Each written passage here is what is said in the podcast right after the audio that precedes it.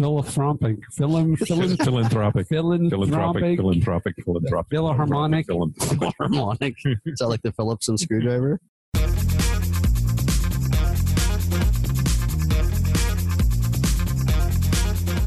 Welcome to AT Banter, the podcast where we discuss anything and everything regarding the world of assistive technology. With our hosts, Steve Barkley, Rob Minot, and Ryan Fleury. Now, let's banter.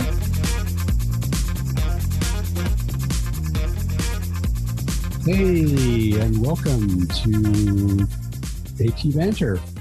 Uh, my name is Rob Deneau, and today I am joined by Steve Barkley Hello. and Ryan Fleury. Howdy. And uh, another very special guest. Special guest star Carrie Anton. Thank you. Well, good afternoon. Uh, you know, we should uh, we should go into a little bit of, our- of our background with, with Carrie. I, I 'cause think we should. Yeah. Oh no, that's okay.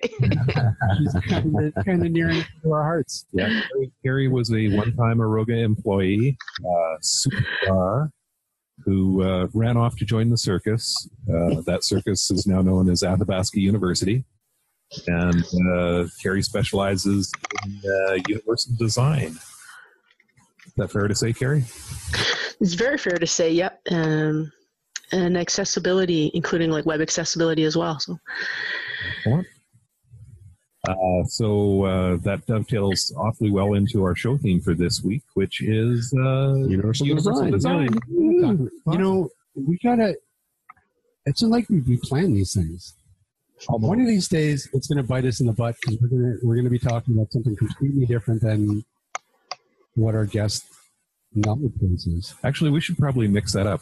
Carrie, today we're going to talk about uh, V8. V8? Like, oh, I should have had a V8. yeah, exactly. Yeah. we're not going to talk about V8. Uh, Before we before we dive into to that, though, we should uh, we should just mention a few things real quick.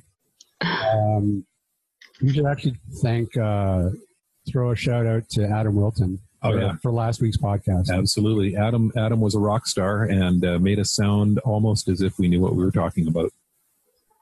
He, he really did, and he was a great guest. He was a, he was a good guy, It was. Absolutely fabulous. and he didn't even drink all our coffee. I don't think he drank any of our coffee. Exactly, Yeah, even better. absolutely. Uh, also, uh, we had a webinar yesterday uh, on on uh, the importance of Braille literacy, uh, and the, uh, great gals from um, Braille Literacy Canada helped us with that. And so I, we'd like to throw a shout out to Natalie Martiniello and Jen Goulden. Uh, it was a it was a really really good webinar. Thanks, And- Natalie and Yes, Jen. thanks, guys. I missed it. I'm very sad. Pouty face. And uh, anyone else got anything? Yeah, I got, I got a couple of things. I, I've uh, talked to a few people about the uh, podcast uh, since we started doing it, and one question has come up over and over. The the thing that is burned into people's brains is who's this Rob Minot guy? Who is Rob Minot? Who is he? God, miserable. wow, that is such a existential question. It totally is. Spell that. Rob Existential. is the guy who can't spell existential. Uh, What do you do at Aroga, Rob? What's Well, your purpose? Your I- raison d'etre? God, that's such a loaded question. Uh, I'm, I guess I'm the shadowy figure in the in the background. I'm like the I'm like the Bond supervillain. Is, is that Okay, we'll go with that. no layer? That's right. I was hoping for an underwater city, but all I got was this stupid volcano layer. No. No, yeah, I uh, well, I, I, I guess I produce all the marketing materials. When I first started at Aroga, I think many many years ago, I think they brought me on to actually to revamp the website. And the catalog. Yeah, Was it and, and the catalog as well? Yeah. yeah, I know it dumped into the catalog. Even I remember that. That's right. That's right. And then by the time I'd finished all that, it was time to start the next catalog. And then by the time I finished that, I think the website needed to be revamped again, and It's just it's just running around in it's just circles. a vicious circle. Yeah, but, yeah. So I, do- I do a lot of the multimedia work here, and and uh, these days I'm helping put together this monstrosity. and, uh, do some do some video editing around here, and just whatever needs to be done. I- Excellent. I do it. Well, seeing as we went into greater detail on you, I think we should also go into greater detail on Carrie too, Sure. because Carrie's just a What are friends for, right? Exactly. For, for example, did you know that uh, Carrie uh, was a uh, fairly high-level Paralympic athlete? I think she was a gold medal athlete, wasn't she, she? was a gold medal athlete, wasn't she? Was, was there something along that lines? Was there a gold medal in your past, Carrie? Or, There was a gold medal in my past. Uh, yeah, I played uh, the sport of goalball on the national team for eight years, and I played the sport uh, for 20 years. And so lots of bumps and bruises, and um, was ha- I retired in 2005 from that sport, and I still coach today. And some of the athletes that I work with are on their way to the national team. So that's a pretty exciting extreme sport if no one has ever tried it.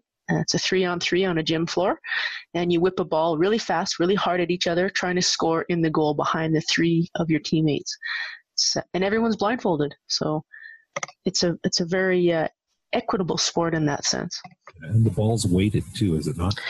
It's about I think three kilograms. Yep, and it has bells in it that makes noise, and the floor is taped tactile so that you know where your zone is, where you're supposed to stay, so you don't collide with your teammates as you maneuver around the playing zone.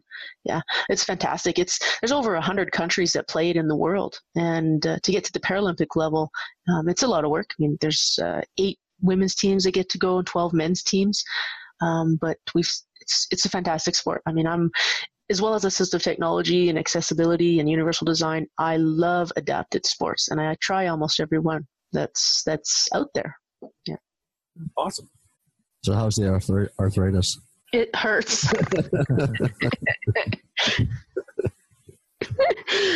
yeah. My doctor finally said to me, "You know, you're almost, and you should really just slow down." And I looked at her and laughed. I was like, "Really? You're not supposed to say that out loud." okay, so shall we talk about our show theme for today? Sure, let's dive into some of the some of the stuff we got prepared. Okay, so let's let's first off let's go through this uh, universal design. What is universal design, Rob? Are you asking me? Shouldn't you be asking our guest? Well, You're asking me. I don't want to I don't want to put her on the spot or anything. Should I put you on the spot, Carrie? What is universal design? Sure. Universal design is actually uh, something that's come about. Um, it was a movement in the early 60s, and it came about uh, inspired by the civil rights movement. But universal design itself is, is the design of products and environments to be usable by everybody to the greatest extent possible without having adaptations or accommodations or special features put into it. So, um, some of the common things that we experience now in, in universal design and physical access would be like curb cuts, right? A lot of us take advantage of those now. Cyclists, people pulling carriages, delivery people, um, as well as people in wheelchairs. And, and so that's an example of universal design where when you see a curb um, and you don't see a curb cut, then it's definitely hasn't been made in the past 20 years, right? Uh, so universal design is that environment that's been changed so that everybody can take advantage of the curb cut. Yeah. So is it, it, it? Do you find that like some things just kind of end up as universal design, even though they they weren't necessarily initially uh, designed that way? What I mean, one example I can think of is um, the vibrating ring on our cell phones, right? I mean, initially that was uh, designed for deaf users, but it's certainly something that's entered the mainstream in terms of now everybody uses it, and it's just a it's a common design element. Yeah, exactly. There, you know, most movements like whether it's civil rights or universal design or accessibility in the digital age as well, uh, there has to be that stage of awareness where people are like, "Oh, let's make vibrating keychains, or let's make vibrating sensors on cell phones, or alarm clocks, or um, you know, in, i captions, right? How many people are in a in a bar and they are reading the captions because the TV's volume is turned off, right? Um, everyone can take advantage of a lot of things, but there is an, an original awareness phase that is needed where people need to understand that it, it is a challenge specifically for people that have disabilities.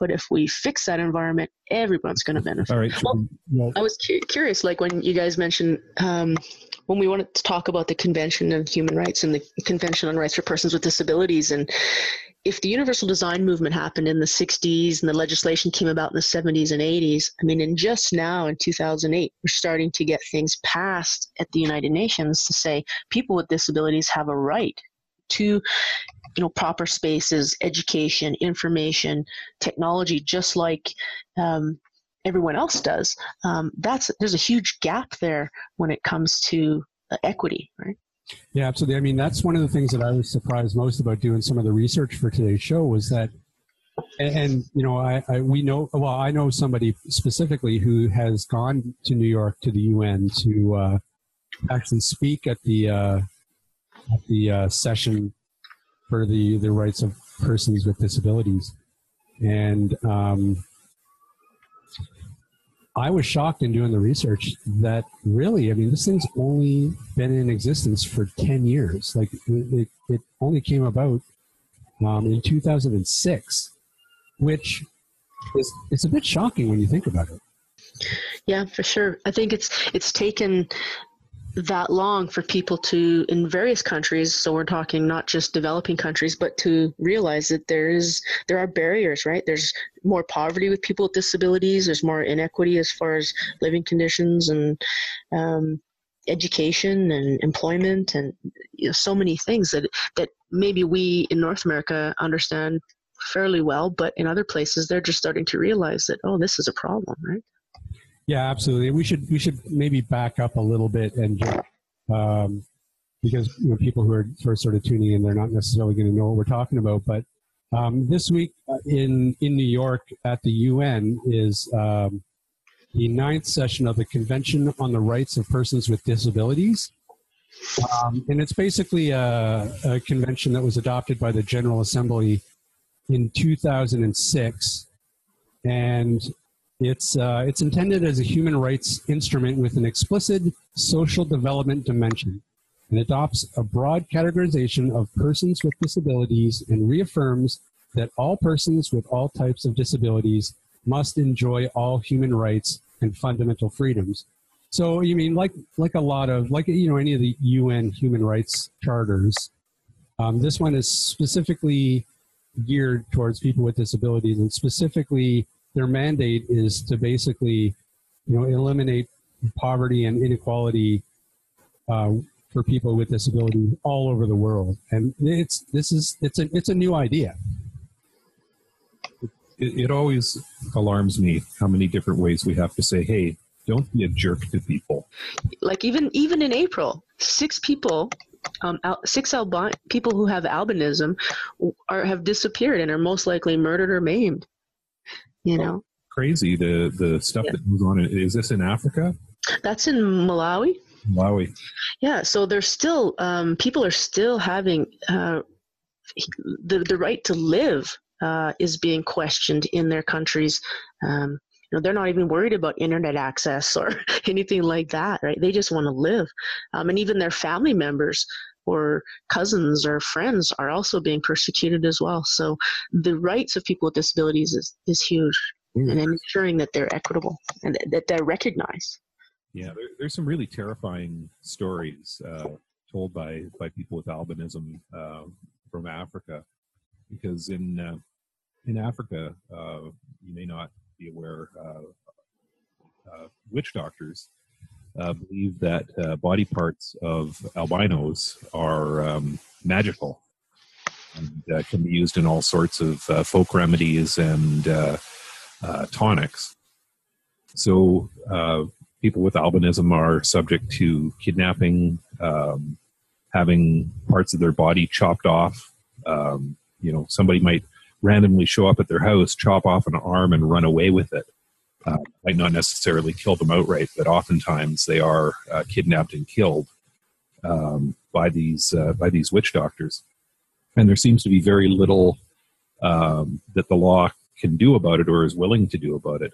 Um, there is a uh, an excellent charity called Under the Same Sun um, that devotes itself to uh, uh, bringing about better awareness of, of albinism and trying to fight against these prevailing forces that are um, persecuting them. Um, and uh, it's uh, definitely a charity you might want to look up. Uh, they do some great work. Um, but uh, yeah, being being uh, uh, a person with albinism in Africa is a very very frightening place to be. Know, and also some countries in South America as well. Um, they're they're finding there's an island where people who have albinism are sort of exiled to um, places like I don't want to mention any country names because it's also not all of Africa. You know, there's really some countries in Africa like Malawi that are really um, prevalent in, in these activities like against al- people with have albinism. But um, it, yeah, it, also South America as well. So terrifying.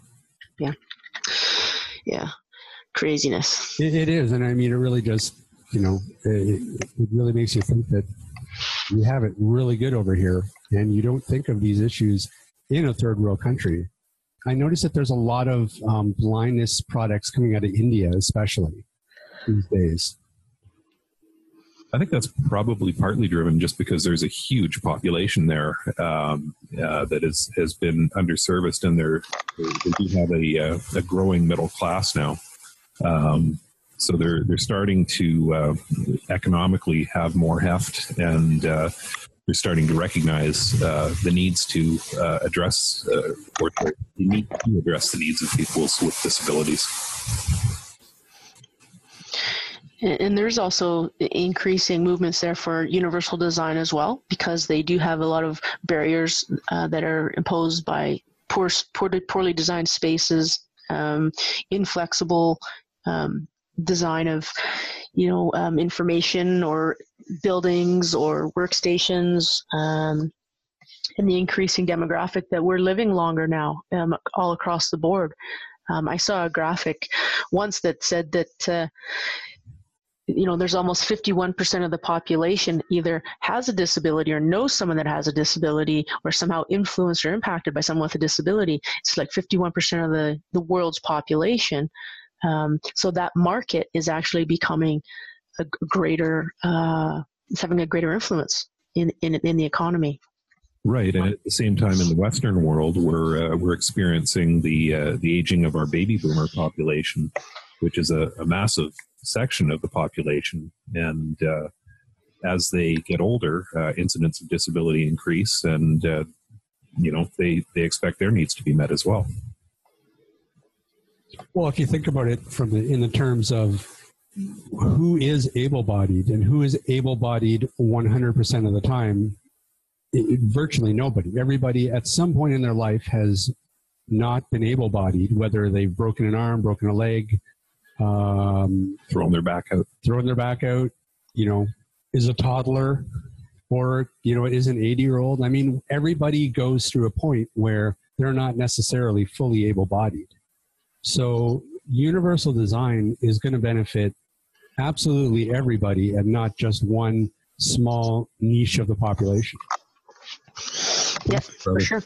There's that. Well, there's seven principles, and you can sort of tell just by the description of the various principles of universal design how it could help. So they talk about like equitable use, um, flexibility in use, um, as well as simple and intuitive use, um, and and perceivable the information is perceivable, so it's somehow so people can understand it via all five senses or one of the five senses at least. Um, tolerance for error, so that's giving people assistance when they make, you know, have an error or cannot get into a building or um, there's some kind of a web error that comes up, and as well as um, low physical effort or the least effort required to get from point A to point B, whether it's a space or whether it's a digital place. And the other one is um, size and space of approach and use. So we're always talking about converting and designing um, something so that anyone can use it and everyone can use it and thinking outside the box. Absolutely. I mean, you know, another another panel that I was reading about uh, recently was um, a panel that was called Rethinking Ability, and it was it took place last month at the International Women's Forum, and they were discussing you know the policy in U.S. in the U.S. and Israel and China, talking about uh, basically universal design and how it really it's an attitude that needs to change at a certain level where companies need to realize that if they if universal design is sort of plugged into a more profit focused model and they start developing um, just sort of baking in universal design into products and selling them into the mainstream instead instead of having AT be something a completely different arm. A plug-in of some kind. Yeah, AT's always been a bolt on and been an afterthought, right? But big business wants to see the profit, profitability of doing something like that. Even though it probably wouldn't take a lot of money, Samsung has included TTS in some TVs. There's talking microwaves, there's talking washers and dryers. You know, companies have tried it, but because I guess the public just doesn't either know about it or gravitate to it, they discontinue the product. And I think that that needs to change. Well, luckily, you know, we got some some big boys on our side. You know, it- certainly you can point to Apple, and and I guess Microsoft to some degree, And Google. and Google, of course. Sorry, Google, didn't mean to leave you out. Um, yeah, I mean, their accessibility stuff that that they've baked into the smartphones um, has really revolutionized things. Yeah, and there's those things that do like, you know, our we use them every day, like um, big grip uh, measuring spoons or handles for peel, peeling potatoes or scissors, or even something that as simple as left-handed products, right? Um, in the 50s and 60s, you, if you were left-handed, you usually got a smack on your left hand, and you had to start using your right hand and learn how to use it, right? Up until like the past. Um, few presidents of the United States, they're all left-handed, right? So then things start, people start to see that it's okay to be left-handed, and you're not going to get smacked over the wrist. It's not okay. I'm right-handed, so I'm kind of, that you're You know. but still, it's okay to be left-handed. So yeah, you're you're right. And there are even, um, you know, washing machines like Kenmore and um, LG that actually do that are on the regular market, and the universal design principles are built right into them with big big yellow lights or easy control knobs. We don't even think of that as universal design, right? But that totally helps people with low vision or people who just aren't seeing so good, or people who need to grasp a knob or push a button. right? So, Carrie, would you say things are getting better in terms of universal design? Definitely, I think they are. Um, from the reasons that we've already mentioned about some of the technology that's including accessibility features into them, um, and some of the low tech or no tech that already has been designed with universal design in mind. Um, definitely, it's getting better. Um, and also with legislation, of course, in Australia, in the, the UK, in America, there's the um, what's it called, guys? You know, the communication and blah, blah, blah one where you cannot develop a product without having thought of accessibility beforehand. Developers have to be putting accessibility in things. So we can't give all the credit to to these guys for coming up on their own. They've actually been mandated to do it. Um, if they want their product to hit the hit the mainstream shelves, right? But who regulates that? Um, like our CRTC, but it's there whoever's in the U.S. Whatever. Uh, There's there's a bunch of, uh, you know, just going through some of the stuff I've Googled here, there's a bunch of different acts that have been signed. There's one called the uh, Workforce Innovation and Opportunity Act, which was uh, put into law. Uh, it says here it's placing significant new responsibilities on several cabinet level agencies that have the responsibility for increasing the employment of individuals with disabilities, particularly the Department of Labor and the Department of Education. And it's designed to advance employment opportunities for individuals with disabilities. So good for you, America. Yeah, so Canada's got a long ways to go, but more and more we. I'm hopeful, though. You know, the the, the fact that um, we have a minister who, who has uh, a visual impairment, uh, in charge of, or who's been uh, tasked with um, drafting a uh, Canadians with Disabilities Act, I think is a very positive step forward, and I, I hope that uh, the government follows through on this and uh, gets it done within their first uh, their first term in office here. Is the goal of universal design to sort of basically eliminate assistive technology in terms of as a separate arm that exists? Yeah, Carrie, are you trying to put us out of business? No, definitely not. This is one of the the myths of universal design is that it you know there's never going to need to be accommodations there's never going to need to be disability services there's not going to need to be assistive technology when really there is because there are those instances of disability where the for lack of a better word, intervention is required, and that intervention could be the assistive technology. It could be the accommodation um, of a space, right? Um, a work workspace or a workstation, or the technology that's involved. So there's n- there's never going to be a lack of need for assistive technology, um, and in fact, you'll find more and more people will be using things that we put into place um, as assistive technology, and and the product category will be broadened to encompass more people and more features that will be more generally used. So it could actually, you know, embrace the world, and the world could embrace assistive technology. Don't worry, guys. You're still going to have a job. Me too. All right, that, that sounds good to me. Carrie said so. Yeah. But, and, and, we're starting to see this this universal design and and accessibility creeping into places you necessarily expect it to. Uh, for example, um, video game, Uncharted 4, came out last month. And uh, the uh, developer of that game, uh, Naughty Dog, uh, released a video that talked about the accessibility features that they built into the game and, and some of the story behind it. Yeah, it's a, it's actually it's a good game. Have you ever have you played any of the Uncharted games? I have watched my son play uh, Uncharted on the console. I can't actually play console games. I, am a, I'm a PC gamer. I'm used to gaming on a keyboard, and as soon as somebody hands me one of those controllers, um, I um, I, I believe that what what's the term my son used? I think it was, "Oh, gee, you suck, Dad." Well, yeah, it's a it's a it's a pretty action packed game. It, like watching because I played a little bit of it and, and I suck at it too, but um, it's actually pretty amazing um, to watch this video, and, and, we'll we'll post a link to this video in the show notes because um, it's it's actually really interesting to watch. Um, it, it's actually pretty amazing that what people can can play through um, with just um, altered controls, slightly altered controls. Um, there's also uh, a, a, group I should mention uh, called Able Gamers. Um, they're an organization that uh, that does specific adaptations for people to allow them to participate in uh, in gaming. Um, and that's a, another very very cool cause. And they've done some really neat different uh, adaptations for people to uh, to get them involved in, in, games and you know having a, a an outlet uh, a recreational outlet through video games.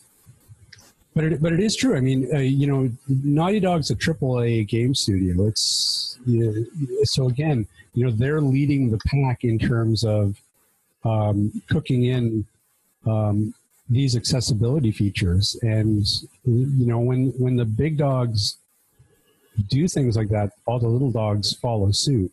Let's hope it's a trend that carries forward. Yeah, absolutely. Even things like in terms of the consoles themselves, I know that for years um, people have been customizing their own like Xbox 360, Xbox One, PS4 controllers to make them more accessible for their their kids. And really, you watch some of the videos on YouTube; they're not that hard to do. And so it just makes you wonder that even the the console manufacturers, there's there's some universal design that they could do on the hardware end to make video games more accessible.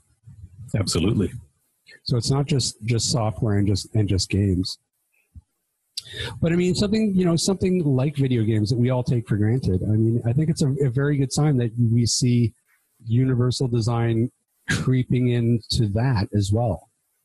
Um, and really, what it comes down to is that you know, and video game makers are very aware of this. Is that demographics? Um, if they make their games accessible, that's that many more people that are going to buy them.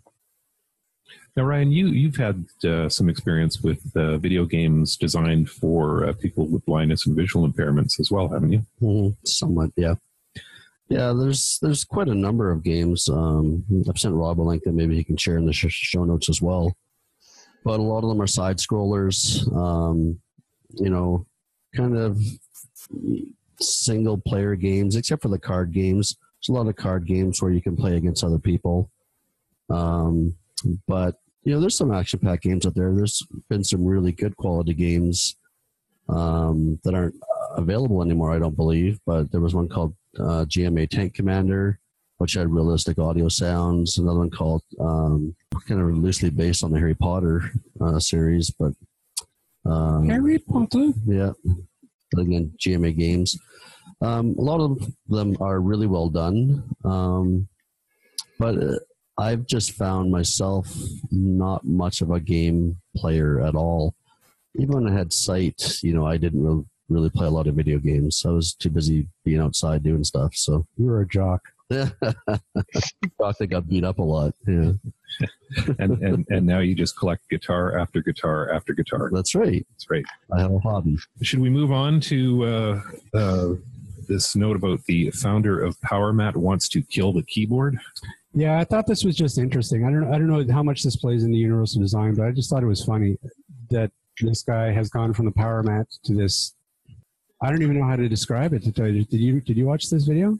I, I did, yeah. Um, first off, we should probably say the the, the company that that's uh, making this uh, the, the product called uh, Tap Systems, but previously they uh, designed the uh, PowerMat, which is a wireless charging system for uh, things like cell phones. Um, I, which uh, I think is used uh, by a lot of different companies. I know I've got it in my uh, my Nexus Six phone. I know Samsung has it in a lot of their phones. A lot of different phones have have now adopted this this wireless uh, charging system. But uh, but now what they what they've done is they've they've got a uh, a foam strap that that slips onto your hand, and it looks like brass knuckles, only it's foamy, and it uh, it'll translate 31 finger taps into letters and numbers, and these are transmitted by Bluetooth to mobile devices uh, such as phones and tablets, uh, supposedly with an accuracy level of 99 percent. Um, and it's a uh, an alternative to uh, a keyboard or uh, voice recognition. Um, and uh, the video shows people typing very very quickly It uh, with does. this system. But uh, to be quite honest, I, I don't think it'll ever take off. That's yeah. That's that was my takeaway too. I was just like, who's gonna who's gonna use this? I mean, you you essentially have to learn to type again. In the video, I mean, it does claim that you know it takes ten minutes to learn the system. Supposedly, it's it's supposedly very intuitive, but I don't know. Yeah, it's the sort of thing you'd really kind of want to try out and see if you know if a if a duffer like me can figure it out and and, and use it consistently. But I, I think back to um, things like uh, the Dvorak keyboard. You know, the the QWERTY keyboard, uh, which is ubiquitous on on virtually every electronic device these days. Um, it, it it was designed for uh, mechanical machines um, with the aim in mind of, of slowing down input so that you wouldn't jam up the mechanical machine. Um, so Dvorak comes along and says, "Well, I'm going to redesign the keyboard and I'm going to make it so it can be as efficient as possible." And redesign the keyboard, and adoption was pretty much nil. There were very, very few people who, who picked up the Dvorak keyboard and, and ran with it. I, I, I think in my entire life, I've only met one person who, who used a Dvorak keyboard. Yeah, Um, now, mind you, he he could type like the wind, but um, you know, it was it was definitely a good uh, good design. But uh, you know, I, I I would expect this this tap system to uh, probably go down the same the same road. I think people are just very much used to the QWERTY keyboard. yeah, absolutely. Well, what's interesting about the article too is that he does mention uh, the blind and the visually impaired, and how it has a lot of um, potential in that market. Uh, I don't know. Do you see that? Um, it's entirely possible. I think uh, people who are blind and visually impaired, um, you know, in, input methods um, currently are either QWERTY keyboard, uh, voice recognition, or uh, potentially a Braille keyboard. Um, if they can gain major efficiency through something that you know um, that they can learn quickly, I, I think there's there's an excellent chance they might, you know, give it a go. Well, I think they said too with this um, power mat or this keyboard, it virtually well turns any surface into a keyboard. right? So Right. you could be on your kitchen counter, you could be on the couch, You tap on your you leg. tap on your leg. Yeah. don't have to go looking for your keyboard. Right. Well, and that's what I think is really neat for people who have physical challenges, right? Um, or stroke, or um, you know, they're able to. They just have a hand movement, right? So they would be able to just tap anywhere. Um, so I think it has. It, could have more applicable uses for people who have motor impairments. Yeah. So this is a perfect example of something that is being developed for the mainstream, but have could you know it has has all this AT stuff baked right in. Well, maybe we should get one of these and start playing with it. Uh, we should I'm still in for an orbit braille. actually Pick me, pick me. give me a power mat while you're at it. Uh, I've got one on my desk. Do you do you ever use it? I use it all the time. Oh, is, it, is that right? How, how does it work for you? Does it? Fine. It, it doesn't charge my phone as quickly as if I um, am plugged directly into uh, a wall plug. Um, but uh, you know, I come into the office, I put my phone down on it, and it charges my phone all day. And when I leave the office, it's not uh, drained. I got it. Maybe I'll try one. I don't know. I've been, I've been leery about them because they just it's it's too it's like magic. It's, I don't know. it's too Just scary. plug my phone in. Just as easy. Yeah. Oh, wow. Just, Yeah. just saying. Give me the plug-in. Whether you're plugging in your power mat or you're plugging in your phone, you're still plugging something in. You're a geezer. We just like accuracy. That's all. Right. Efficiency. Okay, so let's talk about this next one, which is the Perkins School for the Blind, um, getting into apps and driverless cars. Pick me again. Pick me. You want that driverless car, don't you? I do. Yeah. I'm gonna start a movement. I'm gonna do Twitter all over the place. Oh. Drive Carrie around. I waited 45 minutes for a cab last Friday. I wanted a driverless car. Yep. I think that'd be aw- that we could we could all carpool together. Yep. What if I don't want to give you a ride? Ryan can drive. I'm in Edmonton. It's a long way to go. That's driverless. You just go to sleep and you wake up in Vancouver. True. You hope. Yeah, loss of signal. I was just going to say, you hope that your Google car is talking to the Toyota car, which is talking to the Ford car, and that there's no accidents along the way. So every time you have no cell signal, that really worries me for that car, especially when you go over like Rogers Pass. You know. Yeah. Yeah. Well, what you really have to worry about is Windows 10 deciding it's going to update in the middle of a freeway. Oh, Rob. hey, trust me, that's Windows 10 has done that to me three times so far. I'm in the middle of something that's just decided, you know what, you need to update right now. So Happened to one of my clients on Tuesday. should we go on? Let should we do we go on a little bit of a Windows 10 rant for a minute? Yeah, you know I haven't upgraded, so I'm uh, my ears are open. Oh, you're don't worry, you're on their list. Yeah, they're gonna just make me do it. Windows Windows 10, I think, is an excellent example of universal de- design because uh, there's things that uh, people universally hate about it. It's, uh, and I drank, you know, initially I was drinking the, the Windows 10 Kool-Aid. I was I was like, I will give them the benefit of the doubt. They they know better. Not anymore. No, I'm th- this is ridiculous at how they force these updates down your down our throats. And I'm not just talking about like the Windows 10 update itself. I'm talking about the way that the new Windows 10 actually does updates. I mean, Well, they actually ridiculous. put Windows 10 as a recommended update. So at some point in time, your computer restarts, and next thing you know, you're running Windows 10 yeah, well, that's it's done the update in the background. Well, and that's a huge problem, especially for our clients, right? The ones that are running software that is specifically tailored to only run on earlier versions of Windows. Um, they get a Windows update fed to them, and now they have a useful piece of software that they have to update. Yeah. Not necessarily, though. You can roll back to the previous version of Windows. Yes, you have 30 days to roll back. Yeah, Yeah, but then you've got to figure out how to do it. Which is a pain. Well, and once the Windows 10 is installed, our remote access doesn't work. It's right in the middle of the install. It's waiting for you to accept the user agreement. I oh. ran into that on Tuesday. Forever. Yeah. So until- pretty much have to have some sort of sighted assistance to get past that. Or? She was able to tab to the cancel button to decline the user agreement, and then it restored itself back to her Windows 7, and then our remote access worked. But until that point, I had to try and get her to walk through tabbing and getting around to that decline button. So you probably could have done it with narrator, but you still got to walk somebody through clicking that button. Right. Well, and like Rob was saying, you know, we have clients who may be running earlier versions of a screen reader that they haven't updated to support the current version of the OSs. And if that's the case, you know, if we can't get them rolled back, then, you know, either A, the computer's going to have to come in and have us do it, um, or they will have to, you know, get somebody sighted in to help them with that. We were talking about Perkins School and Oh, getting right, apps and driverless cars, and then Yeah, now we're on Microsoft. yeah, Uh, well, welcome to the podcast. yeah. So Tell uh, us about- it's your audio nightmare, my friend. the Perkins, Perkins School, which uh, you know is is uh, a, a very well known school for for the blind and the deafblind. Uh, they have an advisory board made up of app designers, venture capitalists, and financial services uh, professionals, also innovation consultants.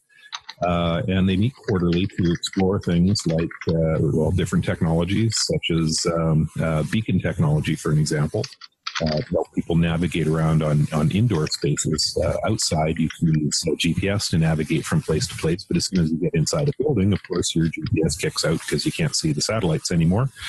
And uh, when you're in the building, uh, there's not a lot of good um, good uh, pointers to tell you where to go. So beacon technology is uh, something that is uh, being developed more and more, and uh, Perkins is is looking at this technology. Um, they're also looking at things like uh, robots that could serve as personal aids for blind people, and uh, of course, uh, autonomous vehicles. Um, and they're actually in talks with a uh, technology company that uh, is developing driverless cars, and they want to use the Perkins, Perkins campus for testing. Okay, first of all, robots for blind people. are Awesome. Awesome. Bring them on. Yeah, absolutely. I think that's that's just really cool. Yeah, I have a Roomba who vacuums my floor. Cool. Yeah, yeah. They really need to Does it get start stuck in working the on these corner? robots. No, she booms. Well, I don't know if it's a she, but it booms around and booms into the floor. Doesn't even go down the stairs. It kind of goes, oh, oh, stop, stop, and then backs up. It's very cool. So if that's where we're going, I mean, I don't need to talk to my robot that does my floors, but um, I think robots are a really cool way to go. And Toyota has done some really neat things with um, robots in the healthcare system and and helping people and being that personal aid that you said, and that company, that companion. Well, as much as we joke about it, I mean, that there, I did sort of put on the short list an article about that very thing about uh, whether or not robots could be um, assistive technology aids in the coming years. So it's definitely something that people are thinking about and, and actively working on. Yeah, I think there's all kinds of possibilities for robotics uh, when it comes to uh, people with disabilities. Um, you know, there's um, you look at um, you know different adaptations that that people do. Um, you know, I think of uh, you know one one example is a friend of mine who's in a wheelchair um, and he can't reach the ground. So if he drops something, um, he's got to go searching for something to pick it up with, uh, some kind of grasper or something. Either either that, or it just stays on the floor. Um, if he had a robot, he might be able to have that robot pick it up and hand it to him. That'd be pretty darn handy for him. Oh, this beacon technology, um, is this what they're talking about though when they're talking about the last 50 feet problem? Well, I think yeah, they're they're talking about uh, you know you're getting into the building and then you've got to travel 50 feet, but which 50 feet in what direction? That, that kind of problem. So, do you know anything about this beacon technology? Like, what what exactly? Like, how does it work if it's not? Well, there's there's been a lot of work over the years on beacon technology. I remember way you know probably the first time I got involved with it was a system called the Marco that um, Telesensory Systems developed way back in the 90s. Um, it was a um, it was an infrared technology. You had a an infrared receiver, and then you had a beacon that was up on the wall somewhere. And what was cool about it was because it was infrared, it was directional. So if you uh, the, the the infrared's picking up an audio stream, so you're um, you've got your little beacon up on the wall. You point your receiver at it, and it's going to play the audio that's being transmitted from that beacon. Um, and the further away from it you point, the fainter that uh, sound got, and the more directly at it you pointed, um, the the more clear the sound got. So it was very good for homing in on the source of of that beacon. Now that beacon could convey all kinds of information to you. Uh, it could, if it was over a store, for example, it could tell you what the store was, what they sold, you know, maybe what the specials are. Um, if it was in a building, it could tell you, you know, potentially what a room number was, maybe what the layout of the room is. Um, you know, if it's a washroom or male or female washroom. Um, to my mind, it had a lot of potential, but um, it never really got adopted. And uh, when telesensory was eventually sold, it just sort of died on the vine. Um, now there's a lot of work being done with uh, iBeacons um, from uh, from Apple, which um, use, uh, I believe, I believe it's Bluetooth technology. I'm pretty sure it's Bluetooth technology um, to uh, to transmit. Um, the downside that I could see of that technology is that uh, it wouldn't be directional. Um, you, you, would have uh, information as you were close to a beacon, but uh, you wouldn't necessarily be able to locate the beacon. I don't believe. Now, I, I, haven't spent a lot of time with it, so I could be wrong there. Well, I think too that you know Bluetooth is limited by range as well, and I don't think Apple's the only one working on the beacon technology. So is a mall going to settle on one type of beacon or are we going to have multiple apps on our phones that are communicating with the iBeacons and the Google beacons and whatever other beacons are out there? It could get really confusing and quite noisy. Yeah, there's lots of um, different companies out there that are selling their beacon. Like I was at CSUN last year, and there was a few a few companies out there that are trying to sell their products to various places. So that could be it. Is that we're we're going to have to use a certain app so that a certain company's um, products are going to be seen, which would be quite noisy. Yeah, and, and pretty counterproductive too, right? I mean, how how do you know moving from one space to another which app you need to have open to to receive the information, or even that there is a beacon there um, that you can get information from? Um, there, there's there there really should be a standard um, for beacon technology. And um, it should be a standard, I believe, that um, also factors in uh, directionality. Um, you know, I think a, a, beacon that's just broadcasting in a in a big circle um, that that doesn't give you directional information is less useful than than one that does give you directional information.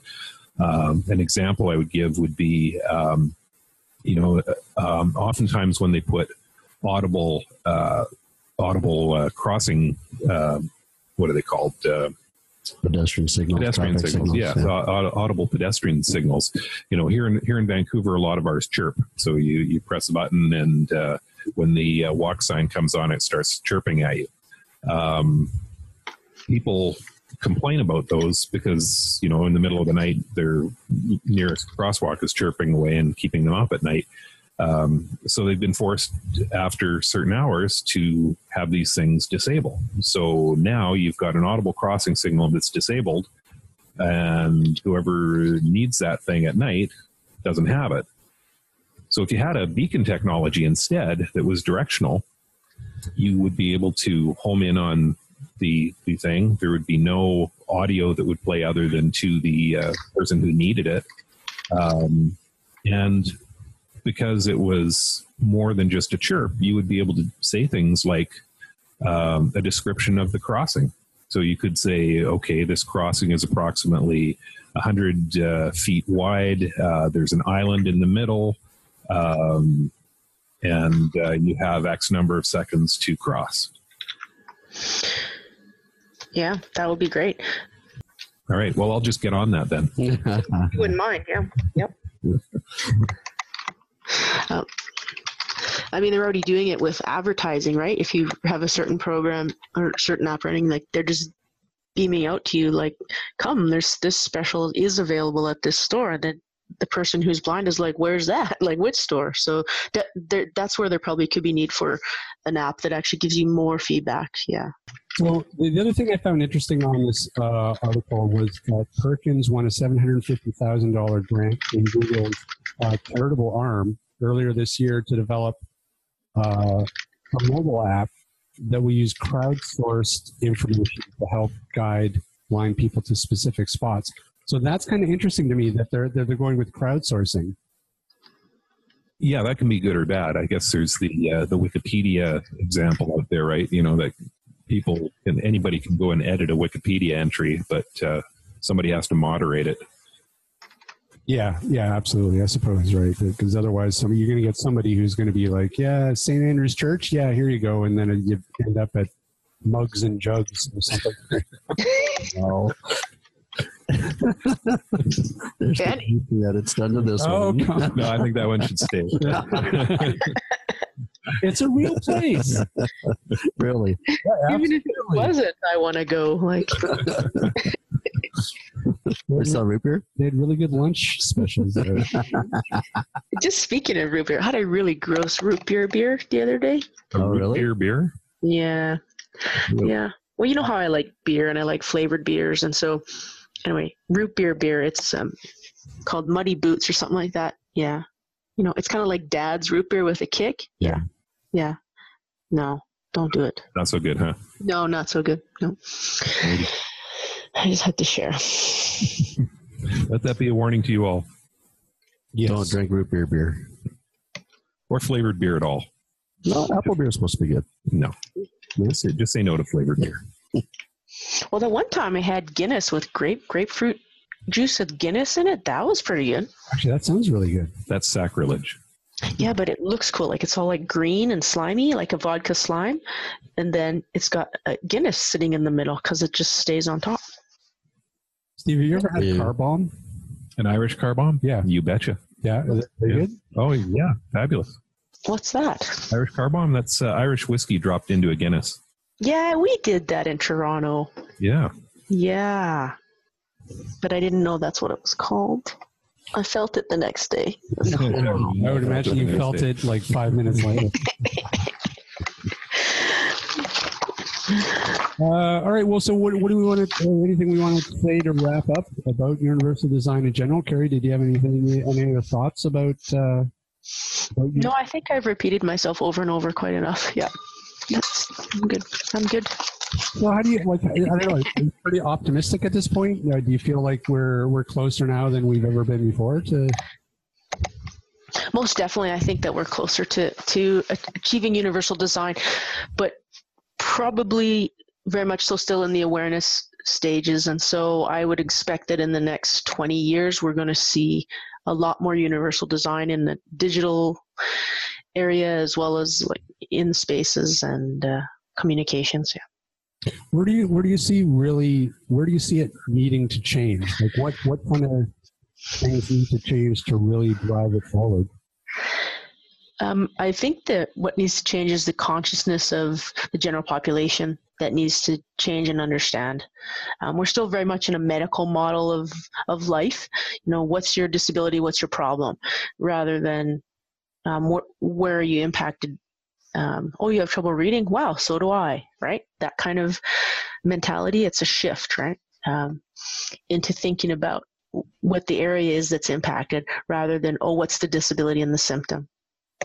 So we're very much having to change into a social model of thinking about disability and uh, what we design. So, do you have any ways or thoughts on how we can advocate for more universal design? A big stick. Definitely, universal design is going to come about via legislation. That's what's happened in those countries that have, you know, been really successful in implementing universal design for spaces and places. Um, it's been through legislation, right? And in Canada, we do things right now primarily via litigation. And that's what I mean by also a big stick, is that uh, the fear of making things accessible and usable by everyone seems to be a motivator because people don't want to put out hundreds of thousands of dollars in a settlement or in the after design uh, retrofit, um, which is more expensive than doing it designing in the first place. And so we still haven't had enough cases, I think, legally to have Canada move towards legislation um, that is more serious, like an Americans with Disabilities Act. Yeah. Um, some provinces have had more success with that, like the Ontarians with Disabilities Act, the AODA. Um, in you know mandating what needs to be done in the digital age and communication and customer service, um, but that's that's very unique. So that's why I think we're still quite a few years away from the rest of Canada getting on board with that. We're still in the process of awareness and letting people know how an environment is designed poorly. Even something with the ODA Act, though, like, is there teeth behind that act? In Ontario, oh, there's teeth, yeah. Yeah. Yeah. And that's my concern. You know, we launched a Canadians with Disabilities Act, and, you know, what does that really mean? Does that mean that now we have more audible traffic lights? Does that mean, what does that en- encompass? And who's going to enforce that? I was I was talking to a uh, a blind lawyer um, a couple of years back, um, and uh, we were talking about the um, Americans with Disabilities Act, and I was saying how you know it was really cool that they had this this act out there that that had some teeth to it that that people could really use to to uh, force um, people into making spaces more accessible, and he said something which I thought was kind of interesting. He said that Canada actually has human rights legislation that has more teeth to it than the ADA does.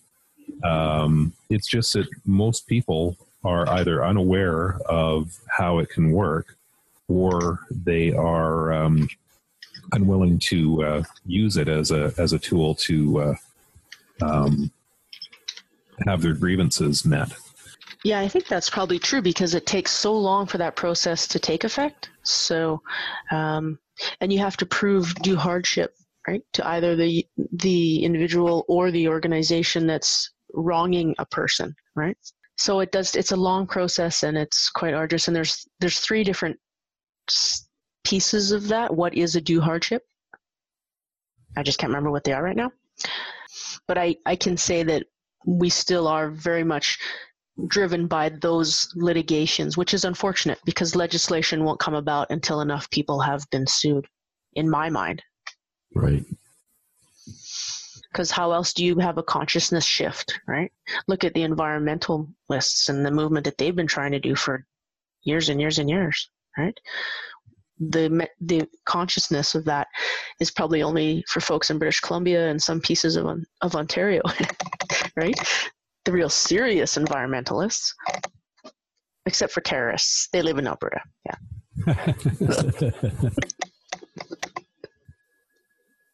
Litigiousness. Yes. I think what Carrie was saying is that people got to sue. Or change their mind. I, I saw a neat graphic that said, you know, the, the on one end was the cost and, and the other end was your mind and cost is high when you're you're just the beginning stages um, at the design stages basically but then the cost goes up as um, time goes on because you're not willing to change your mind because it costs too much to change your mind so the question is at what point are you going to change your mind about universal design does that make any sense at all it really does Mm-hmm. you get the graphic Maybe. you missed my swooping motion my arms this is a audio only podcast For now. We, we want to talk to you about our budget. Um, we, we, we have faces built for radio. That, well, that, that is true. Wow. I'm feeling some undue hardship. That is true. Well, that, that comes back to the cost of accommodation, right? to fix your mug. Oh, Been there, done that. the second time round. a six million dollar man. We can rebuild him, make him better looking than he was before.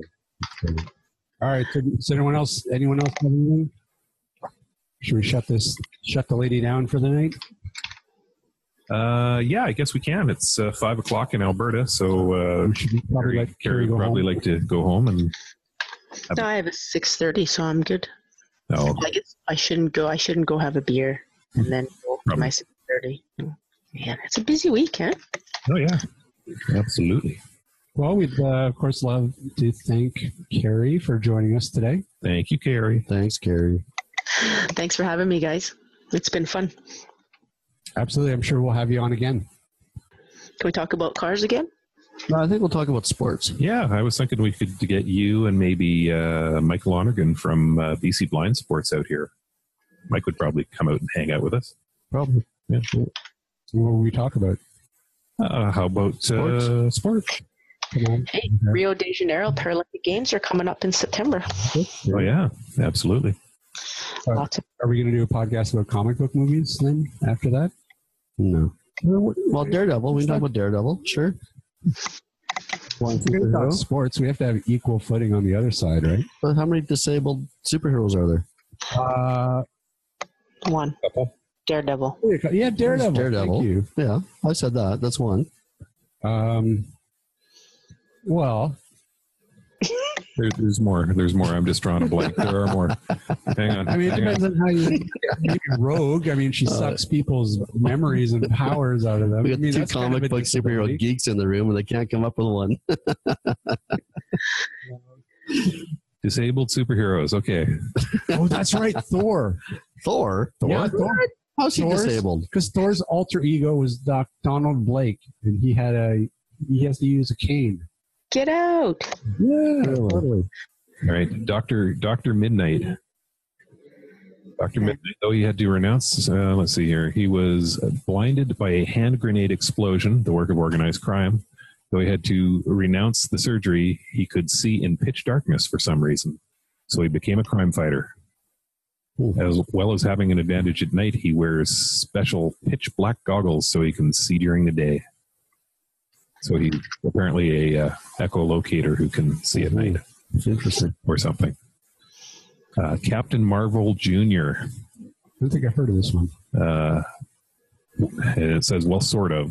Elvis Presley's sort of. favorite childhood hero was in reality Freddie Freeman, a newsboy who was crippled and in fact by the by the dastardly Captain Nazi. Oh, friggin' Nazis! Classic. Uh, Well, we can do a superhero themed show. All right, thank you. given him his powers by a wizard. Actually, I know some people who are just totally into their comics, and uh, I bet we could get him in here for disabled superheroes. And there you go. There's Daredevil. Thor, yeah, yeah. He had Dr. Donald Blake, GP, who can only walk with the aid of a cane. There's Daredevil as well.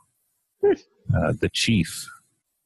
Oh, of course. Oh, yeah, Doc- Dr. Charles Xavier. Of course, he's in a wheelchair. Hello. Yeah, see. Yeah, that's universal design at work. You guys just totally didn't even see that he had a disability. Exactly.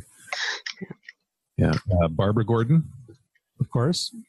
What was her issue? Uh, uh, she had her back broken. She, What? She was formerly Batgirl.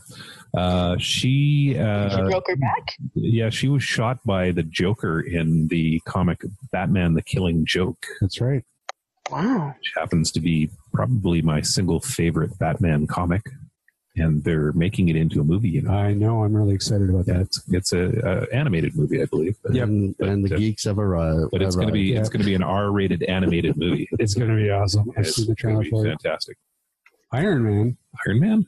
Oh yeah, because his heart. He was he was wounded in the Vietnam War, and he had to uh, design an iron chest plate to sustain his weak heart. Of course, in the movies later, he was wounded in a cave in Afghanistan, but you know that's just revisionism.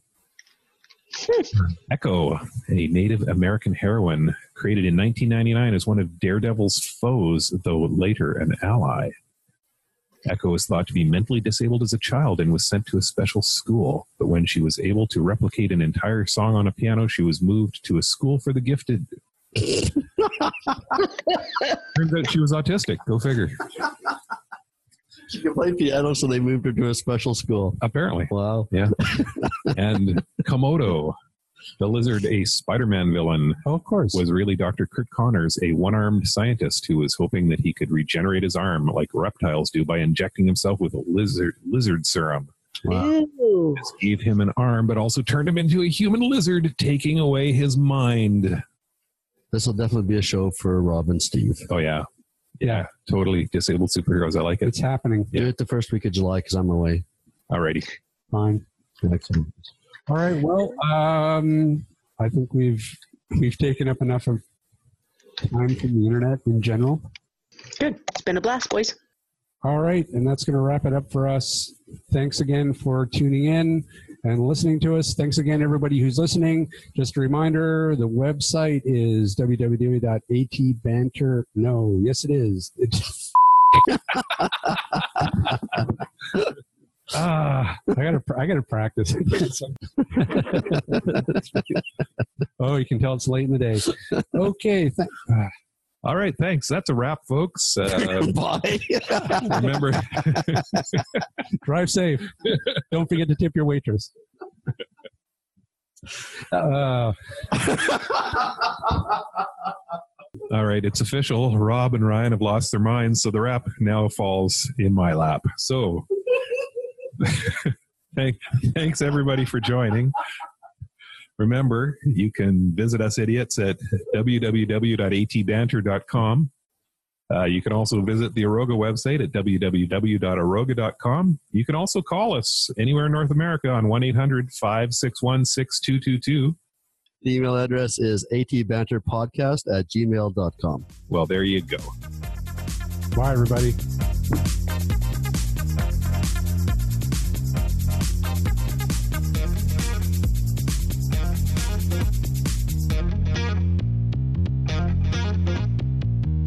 This podcast has been brought to you by Aroga Technologies. Visit Aroga Technologies online at www.aroga.com. That's A R O G A.com. Music provided by bensound.com.